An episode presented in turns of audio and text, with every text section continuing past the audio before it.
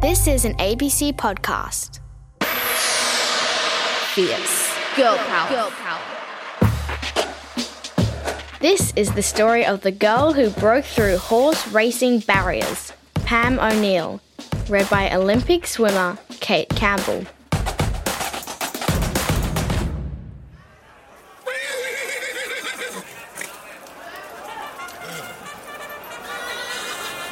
And the field is locked away for the big race.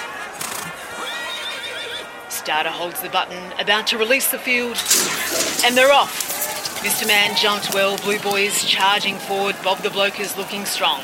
Jeff the gentleman just off the pace, Masculine Max forges ahead with Mr. Man behind him. Bob the Bloke's third, two lengths away is Larry Ladd with Fred the Fellow close to the rail in fifth. Mr. Man's in front. Here's Bob the Bloke challenging for the lead. Jeff the gentleman's bursting through. Masculine Max is hot on his heels as they take the turn.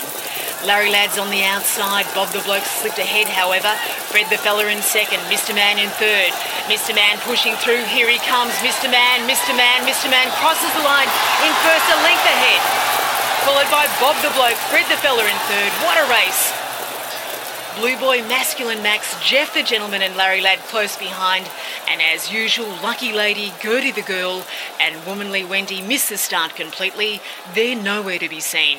Probably back in the stables braiding their hair, or whatever it is those frivolous fillies do. Pam O'Neill was sick of listening to race callers gushing over men on horseback. It's not that they weren't talented. Anyone whose job involves being followed around by an ambulance was pretty darn tough in Pam's mind. But she wanted to be amongst it. Pam was a rad rider, always had been since the very first moment she slipped her boot into a stirrup. Dad, I want to stop horsing around with school, she said. You can lead a horse to water, but you can't make it drink. We all know I'm a one trick pony. I'm not going to get back in the saddle. Just let me quit. I know I'm a maiden, but I'm no roughie. She may not have said it exactly like that, but Pam's point was that she hated school and loved horses. She lived in a Brisbane suburb called Ascot, near a racecourse and surrounded by stables. There was nowhere she'd rather be than in the stalls among the hay and slosh buckets. When her dad bought a couple of racehorses of his own, Pam couldn't handle it any longer. She had to be with them. All the time. All right, Pam, her dad said. If that's what you really want, you can give school the flick and stay home looking after the horses. You little beauty, she squealed. No one had ever been so happy to get up every day before the sun. While other kids were still fast asleep, Pam would be mucking out stables. That's shoveling poop, sweeping floors, and remaking horse beds from straw, wood shavings, and sawdust. But it was track work that truly took her fancy. That's exercising horses, saddling up and riding them in preparation for real races. She got to know the thoroughbreds better than the jockeys who raced them. But she wasn't allowed to walk the horses past the gates at the course. No women allowed, the officials said. Give us the lead, Pam. She whispered in the horse's ears as she handed over the reins. Good luck, matey. You can win this. I know you can. Her shoulders slumped as she watched the horses led away. But she didn't mope. She felt a heat rising inside her body. Pam didn't just want to lead horses onto the track, she wanted to race them. Girls can't hack it, the official said. They're just not strong enough. Pam knew that was a load of manure. She could ride just as well as any man, and she knew it all came down to how you handled the horse. It's not just strength, she huffed, it's knack. And I've got the knack. Pam wanted to be a jockey. It's the sport of kings, not the sport of queens, racing bosses said. You can argue all you like, little lady. Oh, little lady, you, Pam said. You want arguing? You'll get arguing. Letter number one. Dear horse racing bosses, I'm writing to bail you up. Let girls be hoops. Hoops is racing lingo for jockeys. Yours sincerely, Pam O'Neill. Pam wrote and rode, rode and wrote. She was determined not to give up. She was prepared to chip and chip and chip away. Letter number 154. Dear horse racing bosses, I know you think I'm writing my own ticket here, but you've got to realise I've got the late mail. Women can be jockeys. More racing lingo. Late mail is a last minute tip. Yours sincerely, Pam O'Neill. Pam's hopes slowly rose as small changes happened. Eventually, she was allowed to lead the horses past the gates. Yes! Eventually, she was allowed to pat the horses on the track. Yes! Eventually, women were allowed to ride. Yes! But only against each other. And their races were given prissy titles like the Powder Puff Derby, named after round puffy things women used to put makeup on. And no one could bet on the ladies, just so punters knew women weren't to be taken seriously. Pam's hope was fading. Come on, Pam said. This is insulting. Letter number 168. Dear horse racing bosses, I'm a stayer, and you're not going to make me into a late scratching. That's racing speak for withdrawing from the race at the last minute. Let women race against the men. Now! Yours sincerely, Pam O'Neill. Pam wrote a letter to the big bosses of horse racing every single month for 14 years. 14 years. Chip, chip, chipping away. She wouldn't let them deflate her. It didn't matter how many times they said no. Just keep chipping, she told herself. Chip, chip, chip away. Finally, she wore them down. Dear Miss O'Neill, thank you for your letters all 168 of them. We're going to allow women to have jockey licenses. You did it. Yours sincerely, horse racing bosses. Pam pumped her fists. Yes, she said. Fantastic! But just before the rules were changed, Pam's sportswomanship was put to the test. A jockey from New Zealand, Linda Jones, was granted permission to race against men in Australia. Her husband was a trainer, bringing his horse across the sea. He told the horse racing bosses he wouldn't let it run unless Linda was the jockey. So, they made an exception. Pam gulped, swallowing her pride. She even lent her saddle to Linda. Then she stood in the crowd, cheering her on as she did what Pam had been trying to do for so long. Go, Linda, she yelled. Bring it home. It was difficult to watch. Pam thought it should have been her out there. But she figured it was all part of her bigger fight. I think you're put on this earth to do something. She told reporters. And my job was to get the rule changed that women could ride against the men. Pam was ready to race. She was on the Gold Coast in Queensland, known for its sunny skies, glitter, and glamour. The day didn't disappoint, except for the glitter and glamour part. Pam had to pull on her silks in a caravan because there were no female jockey change rooms. But nothing was going to shift her focus.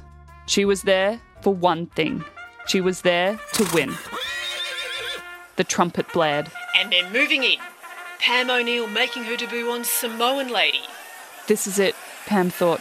The moment you've been waiting for. We're going to allow women The moment you've been fighting to for. have jockey licenses. She was nervous. You did it. Not because she was worried about the ride, but because of everyone's expectations. She'd pushed so hard to be included. She felt like she'd better deliver a result. The barriers clicked shut, and Pam's nerves disappeared. And they're locked away. The starter mounts his stand. Pam leaned forward and whispered into Samoan Lady's ear. Good luck, matey, she said. Not that we'll need it. I'll look after you. We've got this. And they're off and racing. The gate sprung open and Pam tightened her grip on the reins. She stood up, balancing on her toes in the stirrups with her elbows and knees bent. She threw her body forward as the Samoan Lady galloped with all her might. There was no better feeling than your horse picking up pace and knowing you might win. Dirt was flinging into Pam's goggles from the other horse's hooves, but she didn't flinch. She kept her butt in the air, balancing and hovering over the saddle. And Samoan Lady is coming through on the inside. Pam could feel the wind from the other riders whisking past her ears, but she wasn't intimidated. She was calm and confident, She'd practiced enough that she almost felt a part of the horse. She pushed ahead, around the bend and onto the home stretch. Samoan lady has hit the front. The crowd roared, Go, you good thing! Come on, Samoan lady! Go, go, go! And it's Samoan lady ahead by a length. It's tight. Samoan lady, Samoan lady, Samoan lady wins by a length. Pam pulled back. Samoan lady slowed to a canter, then a trot as Pam caught her breath. She glanced at the crowd. They were on their feet, waving their form guides in the air, jumping and clapping their hands. We did it, Pam said. We won. Pam wanted to collapse from relief. She was exhausted, but so grateful not to be saddled with the pressure anymore. All of the other jockeys trotted up and patted Pam on the back. They were impressed. She'd proven herself. But that was just a rehearsal. Pam won two more races at that meet and ran another treble days later. She was on a winning streak. Pam wasn't just a jockey, she was hard to beat. Later on, she won another three races at one meet on a horse called Breakfast Creek. But when they lost their fourth race, Breakfast Creek's owners had a tantrum. That's enough of you, they said to Pam. We want a male jockey to take over. Pam was dumbfounded. Surely three out of four made her worth keeping. Her mates were furious. They rallied tightly around her. Don't worry, Pam, they said. We've got a plan to get you back on the horse. Well, not that horse, but another horse. They formed a syndicate. That's a group of people with money and a plan. They bought Pam her own horse, so no one would ever be able to kick her off. I think I'll call you Super Snack, she said. Winky for short. Super Snack, aka Winky, and Pam won 18 races together, which was a Queensland record for the number of wins by one jockey on one horse. Everywhere Pam and Winky ran, they were met with applause, and the loudest cheers always came from the women in the stands. Go Super Snack! Go Winky! Go Pam! Today, there are hundreds of female jockeys across Australia, and they're some of the best. 36 years after Pam's first win, she watched on in awe as a young female jockey named Michelle Payne won Australia's most famous event, the race that stops a nation, the Melbourne Cup. It's such a chauvinistic sport. I know some of the owners were keen to kick me off, Michelle said. I just want to say to everyone else that they can go and get stuffed because they think women aren't strong enough. But we just beat the world. Pam wiped tears of joy from her eyes you're right, she said. We did just beat the world. That really is a lesson in how persistence pays off. Pam was one gutsy, determined woman. Thanks so much for listening to this episode of Fierce Girls, and with special thanks to Victoria Shaw for her expert race calling. I'm Kate Campbell. I'm a swimmer. I've represented Australia at the Olympic and Commonwealth Games, and I've collected a few medals along the way.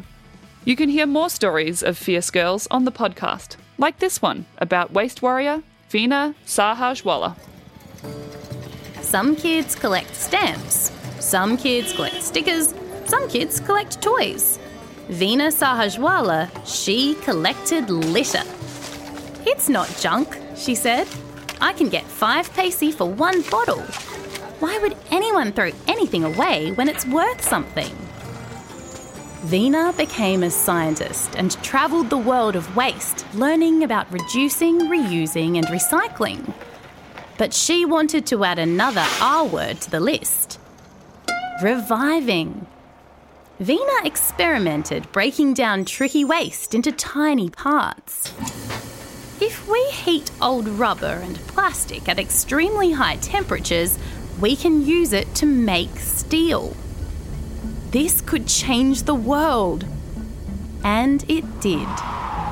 More than 2 million tyres have been made into green steel and counting. And Veena's work continues. She's bringing new life to everything from old mobile phones to coffee grounds, because in her eyes, there's no such thing as waste. Everything is a resource just waiting to be revived.